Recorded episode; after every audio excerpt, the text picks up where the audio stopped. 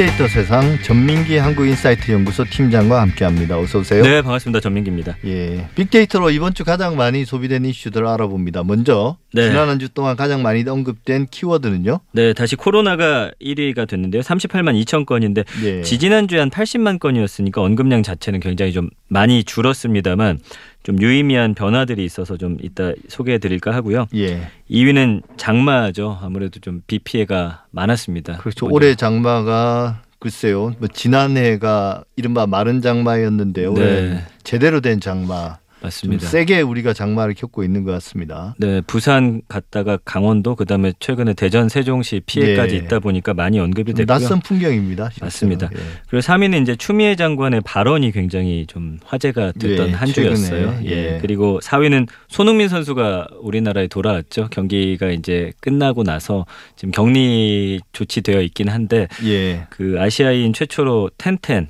그러니까 그 기록을 세우고서 들어오다 보니까 많은 분들한테 큰 관심을 받고 있습니다. 5위는 행정수도 관련한 이슈였어요. 그 행정수도 이전과 관련해서 뭐 여러 가지 이야기들 나오다 보니까 관련한 언급들 그리고 여러 의견들이 올라오고 있습니다. 오랜만에 코로나 관련 분석을 하셨다고 하는데요. 네. 어떤 내용이고 결과는 어떻습니까? 지난 한 달 언급량이 보니까 179만 건 정도 돼요. 여전히 예. 우리나라를 어, 잠식하고 있는 메가 이슈라고 볼 수가 있고요. 연관어 1위는 여전히 마스크입니다. 그리고 뭐 2위는 지역, 이거는 뭐 지역 확진자 관련된 이야기고요. 3위가 하루니까 매일매일 오늘 확진자가 몇 명이 나왔는지를 꼭 체크하는 그런 분위기가 됐고요. 그 외에는 보시면 해외, 여행, 일상, 여름, 주말, 계획, 국내거든요. 예. 거의 대부분이 휴가 관련 어, 예. 이슈들이에요. 그러니까 휴가 관련 키워드를 통해서 코로나지만 그래도 이제는 휴가는 가는 분위기가 좀 많이 정착이 됐고요. 감성어 분석을 보면은 긍부정 비율이 35.1대 38.1입니다. 그래서 긍정 감성어도 가장 많은 게 가능하다, 감사, 위기 극복, 승리하다, 헌신적이다. 부정 감성어는 위기, 아쉽다, 심하다, 어렵다, 힘들다 이런 단어들로서 지금 표현이 되고 있습니다. 근데 감성어 분석에서도 뭔가 이전과는 다른 점들이 눈에 띈다고요? 코로나가 처음 이제 창궐했을 때는 부정 감성어가 상당히 높았어요. 예, 아무래도. 예 코로나가 어떤 음, 바이러스인지 잘 모르다 보니까 막연한 두려움들이 많이 있었거든요. 예.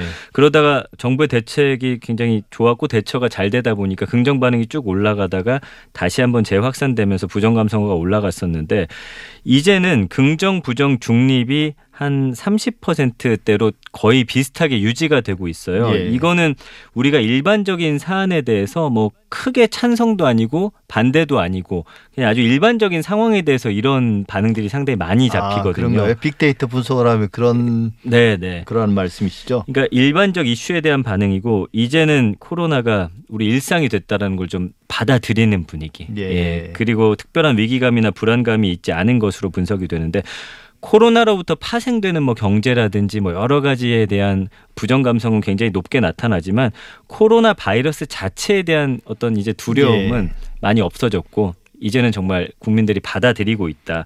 그 초반에 비해서 부정 감성어 비율이 굉장히 높지 않다라는 게 좀 흥미로운 지점이었습니다. 예. 전반적으로 사람들이 코로나와 함께 살아가면서 뭐 이렇게 두렵은 존재라기보다는 약간 걱정스러운 존재 정도로 맞습니다. 좀 바뀐 것 같습니다. 그러니까 마스크 쓰든지 사회적 거리 유지하는 게 이제 습관이 됐고요. 바이러스 자체에 대한 두려움은 이제 많이 없어졌다 이렇게 보셔야겠습니다. 예. 이번 주 5위가 네. 행정 수도였는데요. 네, 이것도 상당히 핫하지 않습니까? 맞습니다. 근데 이제 관련한 빅데이터 반응은 네. 어떤가요? 설문조사에서는 좀 이전해야 된다는 의견이 네, 조금 앞서는 것 같긴 하던데요. 맞습니다. 팽팽하지만 설문조사에서는 이전하자라는 게 조금 앞섰는데 저는 빅데이터 상에서는 중립 반응에 좀 주목을 예. 해봤습니다. 중립 감성어가 한 35% 정도인데 이게 찬반을 논하기 전에 좀 충분히 논의하고 구체적 실행 방안에 대한 좀 고민이 필요하다는 의견이 가장 많았어요. 아무래도 설문조사는 이전해야 합니까 아닙니까 약간 두 개로 질문을 많이 하는 편이잖아요.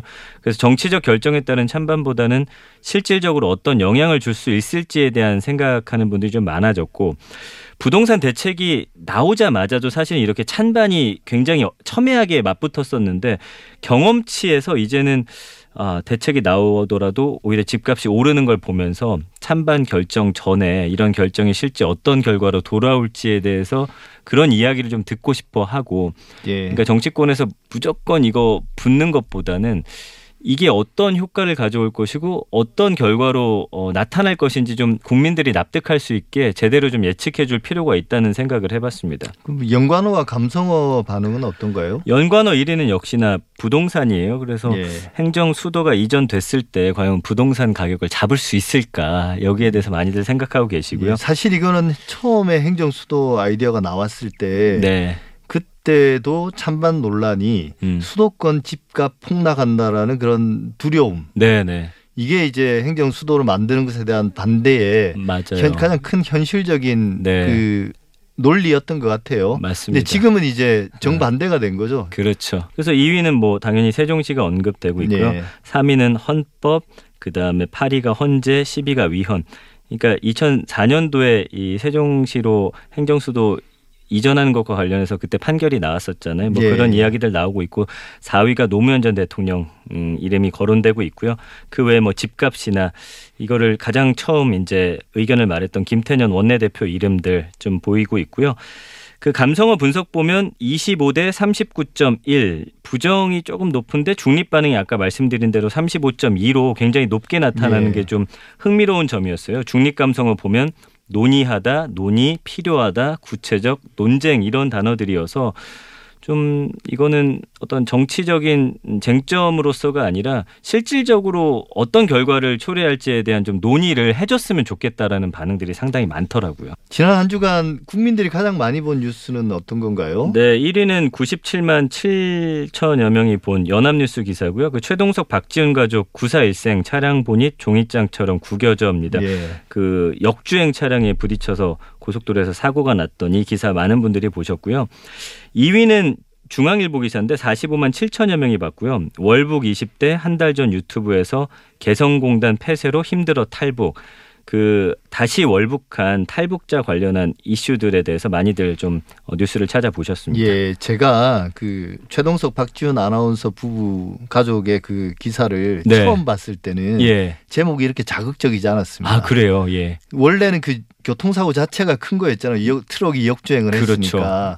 근데 이제 최동석 박지윤 가족이 사고를 당했고 부상 정도가 이렇게 심각하지 않고 약간 경미한 음. 걸로 이렇게 네, 뉴스가 네. 났었어요. 근데 이게 불과 몇 시간 만에 음. 구사일생 뭐 종이장처럼 구겨져. 예. 그죠? 맞습니다. 대형 사고를 당한 것처럼 그러니까 이게 조회수가 올라가는 거죠. 맞습니다. 실제로. 좀 의외로 그 차량 검색이 많았어요. 왜냐면은 그 차가 완전히 부서졌는데도 불구하고 안전했다라고 하면서 또 반짝 특수를 노리고 있다고 예. 합니다. 그리고 이제 이런 뉴스의 문제점이 뭐냐면 네. 홈페이지나 모바일 앱의 기사 제목은 이렇지 않습니다. 음. 근데 포탈에 넘어오면 기사를 제목을 이렇게 바꾸는 경우가 있어요. 더 그렇군요. 자극적으로 예, 혹은 맞아요. 물음표를 달거나 네, 네. 댓글이 가장 많이 달린 이슈는 어떤 먼저 건가요? 엔사 포털 같은 경우는 1위가 5,100여 개 댓글이 달렸는데 서울신문이고요. 나라가 네 거냐 성남 부동산 민심 촛불 들었다. 그 서울중구 예금보험공사 앞에서 지난 주말에 있었던 그 부동산과 관련한 뭐 촛불 집회 소식이었고요. 2위는 조선일보고 4,200여 개 댓글 문 대통령 한국경제 기적 같은 선방 3분기엔 반등할 것이다. 관련해서 뭐 찬반 논쟁 붙고 있고요. 디사 같은 경우는 1위가 12,000여 개 댓글 달렸고요. 연합뉴스 예. 기사입니다. 통합당 추미애 국민 이기려 하지 말라. 진중권은 어, 추미애 장관 해임해야 이런 기사였습니다. 그리고 2위는 12,000개 댓글 매일경제고요. 을지로 1,500명 태극기 집회 문 대통령 사진에 단체로 신발 던져 그래서 역시나 뭐 부동산 정책이라든지 지금 한참 이슈가 돼 있는 추미애 장관 관련 발언들 뭐 여기에서 아주 첨예하게 좀 갈등을 빚는 그런 댓글들이 많았습니다. 예, 이슈 자체도 상당히 관심을 끌만한 것이고 네, 댓글도 음. 대충 예측은 가능하네요. 맞습니다. 예. 예. 댓글 많이 읽어보시는 편인가요, 전민기 팀장? 저는 이제 일 때문에는 보는데 다른 뭐 사안에 대해서는 잘 안 보는 게 그 의견 자체가 국민들의 의견이라는 생각은 저는 안 들더라고요. 예, 너무나 예. 일방적인 글들이 많아서요. 예. 예. 끝으로 SNS 가장 많이 퍼나는 이슈도 한번 정리해 볼까요? 중앙일보고요. 6,700 85건이 퍼날라졌는데 예. 정상 통화서 나온 외교관 성추행, 한국 초유의 국제 망신. 아무래도 이제 SNS로 퍼지는 이슈들은 예전에도 한번 소개해 드렸지만 뭐 성인지 감수성과 관련된 것, 아이들 뭐 이런 문제들이 많이 이제 퍼날라지는데 그 청와대에서 그 28일 예. 저녁에 문재인 대통령하고 뉴질랜드 아던 총리의 정상 통화 관련한 그런 이야기고 1,800자 분량의 서면 브리핑자를 내놓았는데 여기서 그 우리 외교관이 동성인 현지에 있는 사람을 성추행했다라는 의혹건과 관련해서 이 뉴질랜드 언론이 문제를 지금 꾸준히 제기하고 있다. 근데 우리는 왜 그걸 감싸려 하느냐 식의 어떤 어, 언론 보도였거든요. 이것과 관련해서 많은 분들이 좀 국제적인 망신이다. 이 사람 좀 파면해야 되는 거 아니냐. 어, 지금 뉴질랜드에선 나왔지만 다른 곳에서 또 활동하고 있다라는 그런 글도 나오면서 그런 의견들이 상당히 많았습니다. 예, 이거 뭐 제가 의견을 덧붙일 일인지는 모르겠으나 정상 간의 대화에 이 이야기가 나왔다는 것은 네. 대통령이 몰랐을 가능성이 있을 것 같은데요. 음, 보고가 안 돼서 네, 네, 네. 그러면 그 이전에 조정이 안 됐으니까 음. 뉴질랜드 총리가 이야기를 했지 않을까 싶은데요.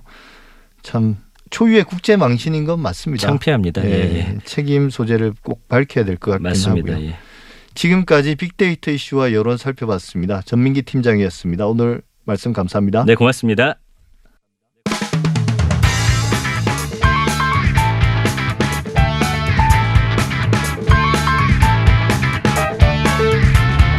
부동산 폭등 사태 속에 정부가 여러 가지 대책을 내놓고 있습니다.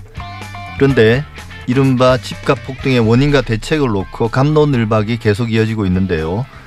항상 빠지지 않는 논란은 고위공직자들의 부동산 소유 현황입니다. 처음에는 대통령 비서실장과 국회의장이 비난의 대상이 됐었고요. 지금은 야당의 원내대표와 국토위 소속 의원으로까지 번졌습니다. 그 계기가 된 것은 MBC의 탐사기획 스트레이트의 보도였고요. 오늘 첫 번째 광장에서는 정상근 미디어 전문 기자와 함께 언론의 부동산 보도 전반에 대해 이야기 나눠보겠습니다. 어서 오세요. 네, 안녕하십니까? 한 한 달 정도 됐나요? 네, 부동산 그렇죠. 보도로 넘쳐났습니다. 대책 발표도 계속 이어졌고 또 여야의 논란도 이어졌고요. 네, 네. 그리고 이제 이런 주목받는 보도들도 몇 개 나왔죠. 전체적으로 볼 때 언론의 보도는 어땠습니까? 음, 일단 이 부동산 문제가 좀 한국 사회에서는 매우 또 오래되고 또 여론이 매우 민감하게 반응하는 예. 이슈인데 어, 또 뭐 그만큼 이제 국민들의 삶과 또 집중적으로 어, 직접적으로 또 연결이 되는 분야여서 또 아마 좀 그런 많은 좀 얘기들이 나오는 것 같습니다. 저 그만큼 이 사안을 두고 지금 언론의 보도가 좀 상당히 중요한 게 좀 정책 하나하나에 좀 여러 예. 가지 어, 실질적으로 이제 국민에게 미칠 수 있는 영향이 크기 때문에 저 언론에서 좀 자세히 좀 봐야 들여봐야 될 좀 그런 사안이라고 생각을 하거든요. 어 근데 이 이른바 이제 부동산 문제 관련해서는 뭐 이전도 그랬고 이 지금도 이제 계속해서 언론이 좀 몇 가지 좀 문제점 있는 보도들을 이제 계속 보도를 하고 있는데 일단 제가 봤을 때는 가장 큰 문제는 지금 많은 언론들이 저이 문제를 좀 정치적으로 접근을 하고 있다라는 점에 있는 것 같습니다. 네. 그러니까 이뭐 상당수의 보도가 이 부동산 대책을 놓고 뭐 여야가 대립하고 있다라는 취지의 보도들로 이루어져 있는데 어 물론 이제 이제 신문을 보시거나 아니면 그 뉴스를 뭐 아, 처음부터 끝까지 계속 쭉 보시는 분들 같은 경우에는 뭐 어떤 정책을 놓고 여야가 대립하는지 그 설명을 좀 찾아볼 수도 있는 그런 상황인데 근데 다만 이 최근에는 많은 분들이 이제 뭐 신문이나 방송 통째로 보는 게 아니라 어, 포털에서 이제 단건으로 이 보도를 보다 보니까 어, 이 경우에는 이 보통 이 부동산 대책이 어떤 것인지 알 수가 없는 경우들이 많다라는 거예요. 그래서 예. 특히 이제 최근 이제 부동산 대책 의 골자가 이제 규제 부분이고 또 세제 개편 등과도 관련이 있기 때문에 이 내용 자체가 또 매우 어려운 게 사실이거든요. 그래서 이 용어도 상당히 복잡한데 그러니까 뭐 이런 식의 이제 보도들이 나오는 겁니다. 그러니까 투기과열 지구 지정으로 인해서 그 양도세, 중과세는 물론 뭐 1주택자나 일시적 2주택자의 담보 대출이 묶인다. 이렇게 예. 얘기하면은 어, 사실 좀 내 얘기랑은 좀 동떨어져 보이고 또 그렇죠. 되게, 예, 굉장히 좀 무슨 말인지 단번에 좀 이해하기 어렵고 좀 그런 상황이 되는 거잖아요. 그래서 이게 사실 이제 부동산에 이 지속적인 관심이 있는 사람 아니라면 좀 이해하기가 어려운 말들로 기사가 좀 채워져 있고 뭐 LTV라든지 뭐 DTI라든지 뭐 이런 전문적인 용어들도 상당히 좀 많이 나와서 이 보는 분들 입장에서는 좀 이 부동산 보, 보도를 보기가 좀 굉장히 까다롭다.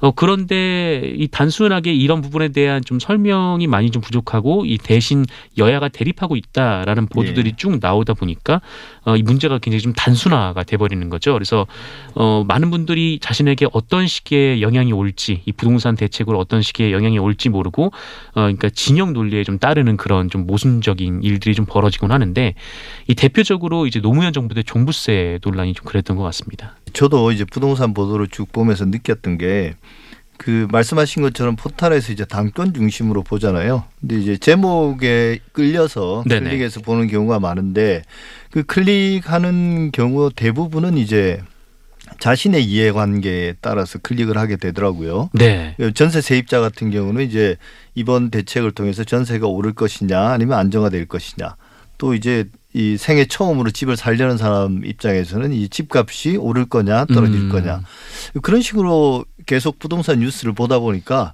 네. 자기 이해관계에만 얽힌 그런 뉴스만 계속 보다 보니까 좀 다른 사람을 생각할 수 있는 여유, 우리 사회 전체에 미칠 수 있는 영향, 그 긍정적인 것도 있고 부정적인 것도 있겠지만 그런 것들을 생각할 수 있는 여유는 별로 없는 것 같아요. 그래서 부동산 보도가 전반적으로 철저하게 이제 사람들을 네. 나누는 게 있는 것 같아요. 사람들이 자기 이익만 생각하게 만드는 게 아니니까 물론 사람의 본성이 이제 본인의 이해관계를 먼저 따지게 되긴 하지만요. 네, 네, 그렇죠. 뭐 어쨌든 어떤 정책이 있으면은 여기에 이제 혜택을 받는 사람들이 있고 또 여기에 이제 좀 어, 혜택을 받지 못하는 사람들도 예. 있기 때문에 뭐 다양한 이해관계가 뭐 정책에서 이 충돌하는 거 아니겠습니까? 예. 근데 뭐 관련해서 내용 설명이 잘 안 되고 좀 적대적인 이제 보도들이 쭉 나올 경우에는 뭐 지금 저도 뭐 여러 이제 부동산 커뮤니티를 이 대책 발표 이후에 좀 들여다보긴 했습니다만 그 세를 주시는 분들 입장에서는 뭐 여러 가지 이제 이 최근 이뭐 부동산 대책이 나온 뒤에 좀 어떻게 좀 편법적으로 이를 또 전세값 상승에 또 이용할 것인가 이런 얘기들이 또 오가기도 하고 하여튼 다양한 모습들이 좀 많이 있었습니다. 예, 결국 뭐 그런 부분은 분명히 있는 것 같은데요. 제가 나름 발견했다는 또 하나의 편향은 그런 것 같아요. 이번 부동산 보도도 그렇고 뭐 예전에 부동산 보도도 상당히 그랬습니다만 새로운 부동산 대책이 나올 때마다 피해를 보는 사람들만 부각시키는 것 같아요. 예를 들면 집값이 떨어져도 피해를 보는 사람이 있잖아요. 네. 그다음에 임대차 3법 이번 같은 경우도 불편해지고 손해 보고 걱정되는 사람들 이야기로만 가득 채워지는 것 같아요. 네, 그래서 좀 유명한 보도가 있었죠. 이때 종부세 얘기가 처음 불거졌을 때 여러 언론들이 이제 기사를 시작할 때 좀 그런 리드를 많이 하지 않습니까? 그러니까 서울 강남의 뭐 음마 아파트에 사는 뭐 A 씨는 예. 뭐 이런 식으로 보도들이 많이 나오는데 어 뭐 그 굉장히 좀 어려운 상황에 놓였다 이 종부세 때문에 또 굉장히 좀 어, 세금 폭탄을 맞게 됐다 이런 식으로 보도가 나왔습니다만 어 사실 그곳에 거주하고 있다는 사실만으로도 네 이미 그 종부세가 굉장히 좀 그분이 가지고 있는 재산의 굉장히 좀 일부분이지 않겠습니까? 그래서 예. 그런 부분도 있는 거고 어 그리고 이 최근에 이런 보도들도 있었는데 그러니까 정부가 이제 규제 지역으로 설정한 곳들이 있었어요. 그래서 처음에는 뭐 이른바 이제 뭐 강남 그리고 뭐 마용성 이런 곳에 어, 규제 지역으로 설정을 했는데 이 규제 지역으로 설정할 때마다 그렇지 않은 곳에 가서 여기에 부동산이 이제 풍선 효과로 뛴다 예. 이런 식의 보도들이 또 이어졌던 거죠. 그래서 이 규제 지역이 점점 넓어지고 나서는 이 규제 지역 안에 들어가려는 그러니까 생애 처음으로 이제 집을 장만하려는 사람들이 어, 집을 구하지 못하고 있다. 좀 이런 식으로 아까 말씀하신 대로 좀 이 정책에 피해를 받는 사람들의 얘기만 이제 좀 담는 좀 그런 경우들도 있었습니다. 예. 그리고 이제 그 분석 기사라는 게 대부분 전망하고 연결되기 때문에 실제 지금 우리가 왜 이런 집값 폭등과 뭐 전세값 폭등의 문제를 안게 됐는가 이제 원인 분석이 제대로 돼야 대안도 나오는데 네. 이제 그런 것들은 잘 안 하고 항상 이제 그래서 어떻게 될 건가 여기에 좀 집중하는 경향이 있는 것 같아요. 그래서 저는 사실 그 MBC 스트레이트 보도 네네. 그게 크게 두 꼭지였지 않습니까? 첫 번째로는 이 과거 새누리당 당시에 이제 국회의원이었던 분들 네네. 지금도 이제 그 미래통합당의 원내대표와 어떤 국토위의 소속 의원인데요. 이분들이 엄청난 차익을 거뒀다. 네. 시세 차익을 거뒀다라는 것. 그 이야기. 그래서 우리가 고위공직자들이 부동산을 소유하고 있는 것들이 이제 대단히 부도덕하다. 음. 아, 그런 이제 이런 사람들이 어떻게 제대로 된 정책을 내놓겠는가 이런 부분이 이제 하나 있고 네네. 또 하나는 이제 부동산 삼법에 관한 이야기 했는데 사실 저는 잘 모르겠더라고 어, 그런 일이 있었나 싶을 정도로 네. 근데 아. 그게 이제 집도 없고 혹은 집도 이제 자기 이한채 사서 거기에 살고 있는 사람들하고는 아무 관계 없는 이야기잖아요. 그렇죠. 예. 네. 근데 그게 어마어마한 이익을 남기고 돈을 버는 그런 일들 딴 세상 같은 일이 벌어지고 있었던 거고 그것 때문에 이제 결국은 우리 사회 전체가 어떤 부동산으로 홍역을 겪는 게 아닌가 이런 생각이 들었거든요. 네. 이 말씀하신 대로 이 스트레이트의 보도의 골자는 뭐 이런 거였는데요. 그러니까 지금 최근 이 집값이 좀 급등하고 이 문재인 정부가 여러 가지 대책을 내놨습니다만 이 집값이 좀처럼 잡히지 않는 이유에 대해서 그 MBC 이제 스트레이트 예. 팀이 좀 그 근원을 한번 찾아가 본 거죠. 그래서 이 스트레이트 팀이 보기에는 그 근원이 바로 그 2014년에 있었던 어, 이른바 부동산 삼법 예. 한마디로 다른 얘기로는 이제 그 재건축 특혜법이라고 불렸던 바로 그 법의 원인이 있는 거 아니냐. 예. 라는 거였고 예, 당시 이제 그 전세 관련 그 논란이 좀 컸었는데 어, 뜻밖에도 국회에서 내놓은 대책은 어, 재건축 규제를 완화하는 좀 그런 방식이었다라고 하면서 어, 하지만 이제 결과적으로 그것이 이 재건축 시장을 좀 들썩들썩 거리면서 이 주변으로 빠르게 좀 이렇게 동반 상승하는 효과가 이루어졌고 어, 그리고 이 과정에서 이 당시 법안에 찬성했던 의원들이 어, 일부 의원들은 이제 굉장히 좀 큰 이득을 봤다 좀 이런 내용의 좀 보도였었습니다. 예. 근데 그 보도 자체를 어찌 보면 선정적이 라고 말할 수도 있을 정도였어요. 음. 그 앞부분 네네. 이제 구체적으로 국회의원을 지목해서 이 사람들이 얼마나 시세 차익을 남겼고 돈을 벌었는가. 그래서 이제 그 시청자들의 분노가 쏠리게 하는. 음. 근데 소리 소문 없이 넘어가는 것 같아요. 언론 다른 언론들이 이 여기에 후속 보도를 하지 않는 것 같은데요. 네. 그래서 지금 뭐 후속 보도가 왜 없냐, 그 기사를 왜 찾아볼 수가 없냐. 특히 이제 그 주호영 그 미래통합당 원내대표가 당시 예. 법안에 찬성을 한 뒤에 어, 이른바 반포주공 아파트로 인해서 한 23억 원 정도의 이득을 봤는데 왜 이 부분에 대해서 짚지 않냐라는 좀 그런 항의하는 차원의 이- 이른바 이제 해시태그 운동, 그 주호영 23억 이런 식의 예. 좀 해시태그 운동이 지금 뭐 네티즌들 사이에서 좀 벌어지고 있는데 댓글마다 또 다 달려 있더라고요. 사실은 부동산 네. 관련된 기사 혹은 그냥 다른 사안인데도 그렇죠. 네, 스포츠 기사에서도 예, 예. 이런 네, 댓글이 달려 있고 뭐 그렇곤 한데요. 이 언론의 입장에서 보자면 이게 사실 좀 과거의 일이기 때문에 예. 이 스트레이트 보도 이상의 내용을 보도하기가 좀 쉽지가 않다. 그러니까 예. 이미 한 번 나온 기사를 뭐 받았을 수는 있는데 이 매체 입장에서는 계속 이거를 받았을 수는 없는 노릇이기 때문에 그러니까 뭐 새로운 팩트가 나오지 않는 한은 좀 추가 보도가 뭐 똑같은 얘기는 계속할 수 없으니까요. 이 예. 추가 보도는 나오기 어렵다라는 거죠. 어, 그런데 문제는 어, 그러니까 새로운 팩트를 그렇다면 언론은 왜 안 찾냐? 라는 질문에는 어떻게 답을 할까라는 데 좀 있는 것 같습니다. 그러니까 좀 이런 건데요. 그러니까 이 과거 김의겸 전 청와대 대변인이 부동산을 매입을 해서 이 3억 원의 시세 차익을 챙긴 적이 있었는데 어, 지금 이제 그 시세 차익을 기부하고 이제 해당 부동산도 이제 매각을 했죠. 예. 어, 그런데 어쨌든 이 당시 정부의 기조가 이 부동산으로는 좀 돈을 벌 수 없도록 하겠다라는 그런 기조였는데 그 청와대 대변인이 이 재개발 지역에 부동산을 매입해서 이제 크게 논란이 된 거죠. 근데 그때도 사실 그 외에 새로운 사실들은 나오지 않았거든요. 예. 그러니까 거기를 샀고 거기서 이제 시세 차익이 있을 것으로 보이고 이거 외에 새로운 팩트는 없었는데 어, 그럼에도 불구하고 언론에서는 근 한 달간 이 관련 보도가 계속 이어졌습니다. 그러니까 보도가 어떤 것들이 나왔냐면 뭐 김의겸은 누구인가 뭐 이런 보도도 있었고 예. 청와대 고위 관계자의 반응 그 한마디를 듣고 쓴 기사도 있었고요. 또 그 지역은 어떤 지역인가? 또 그 지역의 주변에 또 그 임대 시세는 얼마나 되나? 그러니까 이런 것들 등등 그러니까 없으면 만들어서라도 기사를 냈었다라는 예. 거죠. 그러니까 뭐 과거의 일이라서 시의성이 떨어지기 때문에 보도하기엔 좀 그렇다라는 건 이해는 돼요. 네. 근데 이제 방금 말씀하신 것처럼 이전 사례를 보면 새로운 사실은 계속 만들어냈잖아요. 뭐 그렇죠. 코멘트를 네. 받기도 하고 또 거기 찾아 저는 사실 궁금하기도 해요. 도대체 어떤 곳이길래 23억이나 차익이 발생했을까? 네. 그렇죠. 상- 2억 3천도 아니고요. 그러니까 이 주호영 원내대표 건과 관련해서도 만약에 얘기가 나왔다라고 하면은 뭐 반포주공 아파트에 가서 거기 사실 주민한테 물어봐서 기사를 낼 수도 있고 그렇죠. 또 주변 부동산 뭐 하나하나 또 얘기를 들어서 기사를 낼 수도 있고 그 기사를 낼 수 있는 방법은 여러 가지인데 네, 그렇게 상당히 선택적인 거죠. 네. 그래서 이제 선택적 보도라는 얘기가 예. 나오는 겁니다. 그러니까 손혜원 의원 같은 경우도 그랬는데요. 이 당시 이제 목포 MBC가 그, 그 지역이 좀 부동산 투자를 한다는들 뭐 딱히 이익이 나지 않는 자리다 이렇게 보도를 했고 어, 실제로 이 최초 이제 부동산 투기성으로 보도했던 SBS 같은 경우에도 어, 사실 우리가 지적하고자 했던 것은 뭐 부동산 투기 문제가 아니었다 이렇게 얘기를 네. 했었거든요. 어, 그럼에도 불구하고 이제 손혜원 의원에 대한 보도도 굉장히 좀 오랫동안 이어졌었던 거죠. 그 그러니까 낙인은 여전히 남아 있습니다. 네. 사실은. 그 이유는 이 공직자가 이해 충돌 관련 행위를 해서는 안 된다라는 네. 거였습니다. 그러니까 뭐 이 부분에 대해서는 뭐 당시 뭐 고민해 볼 지점이 있었고 또 시각에 따라서는 뭐 비판할 수도 있었는데 어 그런데 이제 문제는 이제 주호영 원내대표 같은 경우에는 왜 이해 충돌이라는 얘기가 하나도 안 나오냐?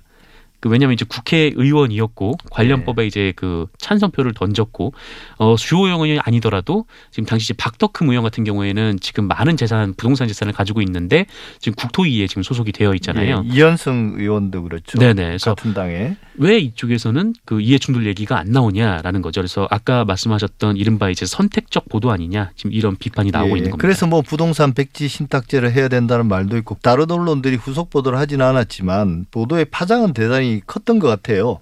말씀하신 것처럼 해시태그 운동 같은 것도 있고 그러다 보니까 뭐 보지는 않았지만 네, 많은 사람들이 주호영 원내대표가 강남의 아파트로 23억을 벌었다더라. 이 이야기는 다 퍼진 것 같아요. 네 그렇죠. 이 많이 좀 이슈화가 됐죠. 예, 네, 예. 근데 이제 그 관련해서 최근에 또 이재명 지사가 네, 이 경기도의 4급 이상 공무원들은 다주택자일 경우는 승진해서 배제하겠다. 음, 이런 이야기를 하고 그 위법 사항이 아니냐라고 하니까 이 재량권이다 이런 주장까지 했단 말이에요. 이제 우리가 결국 고위공직자가 다주택자인 경우 부동산을 많이 가지고 있고 그게 이제 이해 충돌 하고 밀접하게 관계돼 있는데 이 문제에 대해서 말씀하신 것처럼 언론들이 선택적으로 보도하고 있다는데 네. 실제적으로 그동안 보도는 어땠습니까? 음, 뭐 관련해서 이제 뭐 청와대라든지 아니면 아까 말씀하셨던 뭐 여당 내부 그다음에 그다음에 최근에는 이제 야당에서도 좀 이제 다주택자가 너무 많다라는 보도는 계속해서 좀 이어지고 있는 좀 그런 상황인데 그러니까 뭐 이런 거죠. 지금 이 부동산 정책을 만드는 사람들이 자신의 이해관계가 걸린 일이라면 네. 이게 좀 부동 거기서 만드는 게나 거기서 나오는 이제 부동산 정책들이 어, 실제 서민들에게는 크게 와닿지 않는 거 아니냐 이 서민들에게 신뢰를 줄 수 있을 것이냐 뭐 이 부분과 관련해서 좀 여러 가지 지적들을 언론들이 좀 하고 있는 좀 그런 상황이긴 합니다. 예. 부동산 보도는 임대차 3법이 이제 통과됐고 네, 또 후속 대책들을 이제 실제로 입법화해서 곧 실행하지 않습니까? 네, 네. 그러면 이제 뭔가 시장의 반응이 나올 텐데 그때도 보도는 계속 이어지겠죠.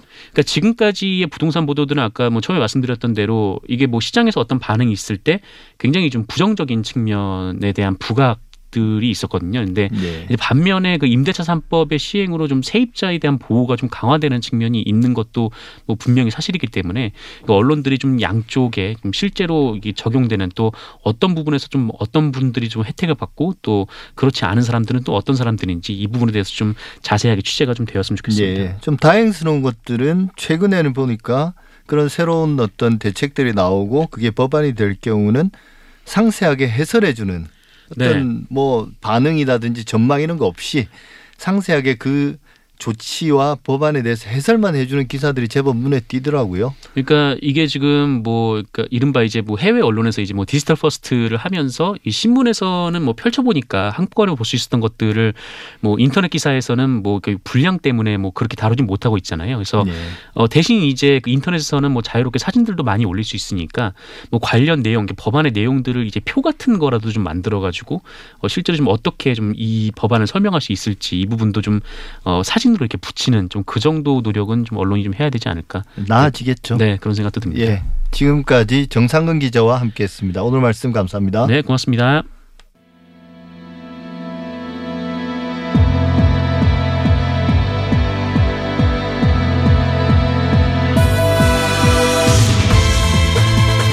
여러분은 지금 한림대 미디어스쿨 송현주 교수가 진행하는 TBS 아고라를 듣고 계십니다.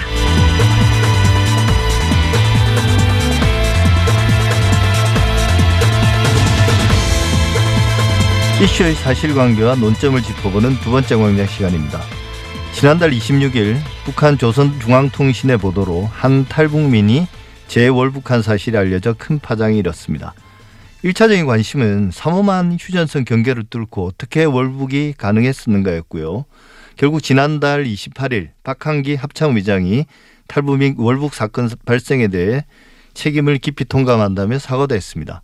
근데 이번 일을 계기로 드러난 더 관심을 가져야 할 사안은 목숨을 걸고 북한을 탈출했던 사람들이 왜 다시 북한으로 넘어가는지 탈북민 관리의 실태와 문제점은 무엇인지 진단하고 해결 방안을 찾아내는 게 아닌가 싶습니다.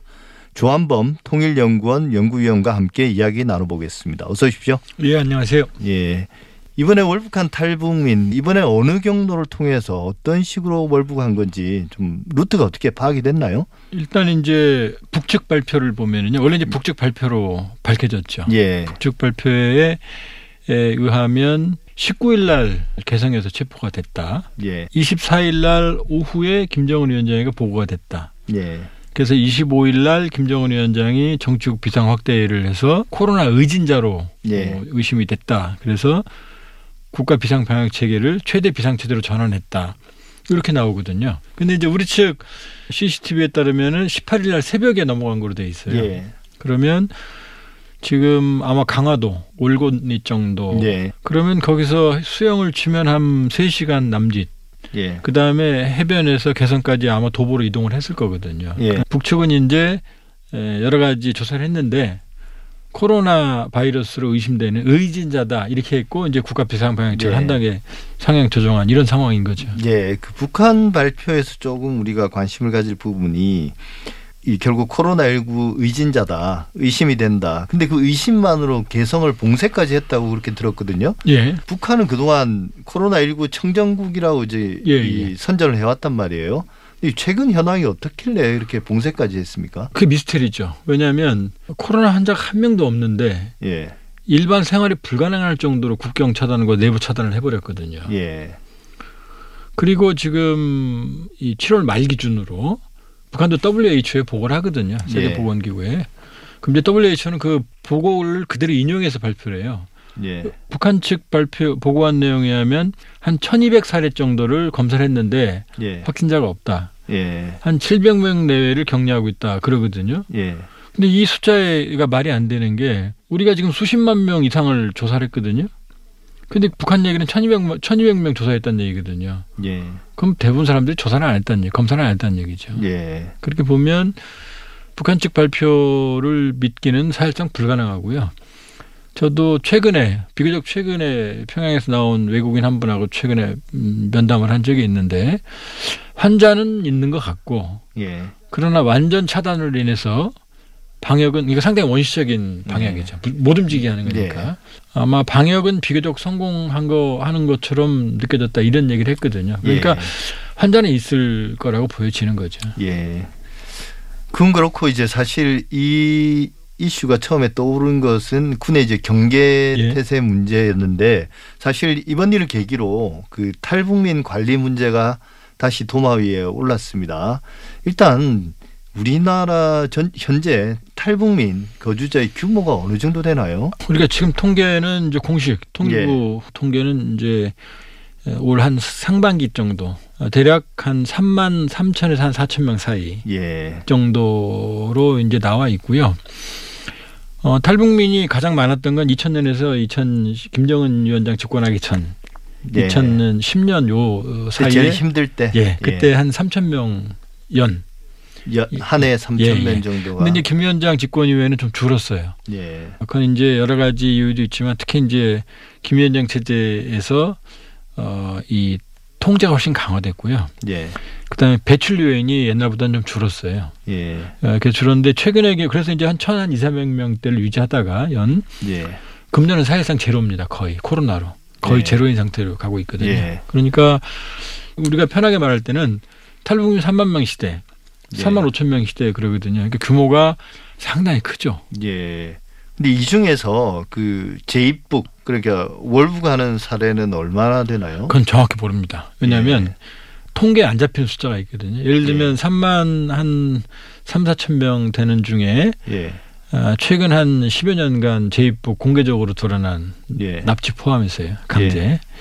포함해서 한 30여 건 되는 경우가 있고요. 예. 근데 소재 불분명이 한 거의 한 900 사례가 넘어요. 그러니까 정확하게 자진이든 아니면 납북이든 정확한 숫자는 알 수는 없는 거고 이번처럼 예. 그러니까 지난번에 임지연 씨 여기 이그 가명 그다음에 저쪽 북쪽 이름은 이제 전혜성 씨라는 여성분이 이제 예. 에, 납북이 됐는데 중국 쪽에서 그다음에 이번에 이제 그 김모 씨 사건까지 알려진 거로는 한 대략 한 30여 건 최근 10여 년 예. 이렇게 보시면 됩니다. 근데 이제 방금 말씀하신 것처럼 뭐 본인의 의사로 이제 남한을 어쩌 우리나라를 탈출하는 개념으로 예. 북한을 탈출했듯이 예. 탈출하는 경우도 있고 북한에서 납치되는 경우도 있고 예. 그죠? 근데 그 유형을 나누면 그 정도 된다는 그 정도 건가요? 되는데 자진 월북이 대부분이고요. 예. 근데 납북은 이제 특, 아주 특정한 경우고 이번 이런 사건은 이미 예고가 됐었어요. 예. 왜냐하면 어, 일부 탈북민 커뮤니티에서 이 적응에 시- 실패한 예. 극히 일부죠. 극히 일부 예. 일부라는 전제를 미리 말씀드리고 고향으로 돌아가겠다라고 공공연하게 얘기를 하는 사람들이 있었어요. 예. 일부 아주 일부. 예, 가고 그래서 싶다. 가고 싶다고 공개적으로 같이 갈 사람도 이렇게 논의하는 그런 얘기까지 제가 전원으로 들었거든요. 예. 그러니까 그러니까 탈북 유형을 이- 이참에 좀 말씀을 드리면 예. 냉정에는 기순이라고 해서 주로 정치적인 목적이었는데 뭐 이렇게 미국이 타고 그렇죠. 넘어온 분도 예. 있고. 근데 2000년대 남북 정상회담 2000년 이후로는 더 나은 삶의 질을 추구하는 형태로 탈북이 바뀌었고 예.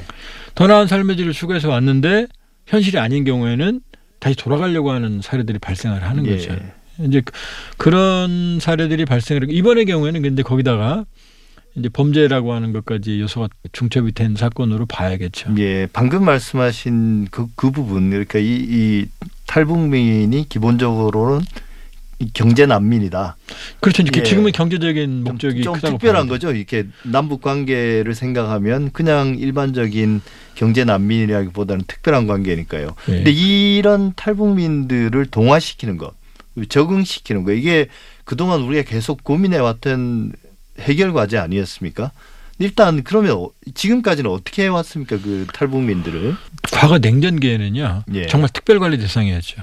그러니까 귀순을 하면 특별히 관리해서 특별하게 신변을 보호하고 노출이 안 되다가 예, 그러다 이제 상당한 기간이 지나면 이제 자연스럽게 노출이 되는 경우가 있었는데 이제 탈북민 시대로 기순에서 이제 탈북민 시대로 들어오면서 예, 이제 정착의 문제, 집단 정착의 문제가 발생을 해요. 네. 그래서 이제 하나원이라는 교육기관을 만들었습니다. 몇 개월 기간을 특정하게 두고 남한 사회에 필요한 한국 사회에 필요한 모든 정치적, 경제적, 사회적, 문화적 지식과 생활 요령들을 습득시켜주는 기간을 잡고 하나원을 퇴소하면 그럼 이제 정착지에 배정이 돼서 예. 주택이 배정되고 직업 예. 그다음에 생활 이런 지원이 이루어지는 시스템으로 가고 있고요. 예, 지금은 그 하나원이 모자라서 수용력이 부족해서 제2 하나원까지 지금 만들어져 있는 상황입니다. 예.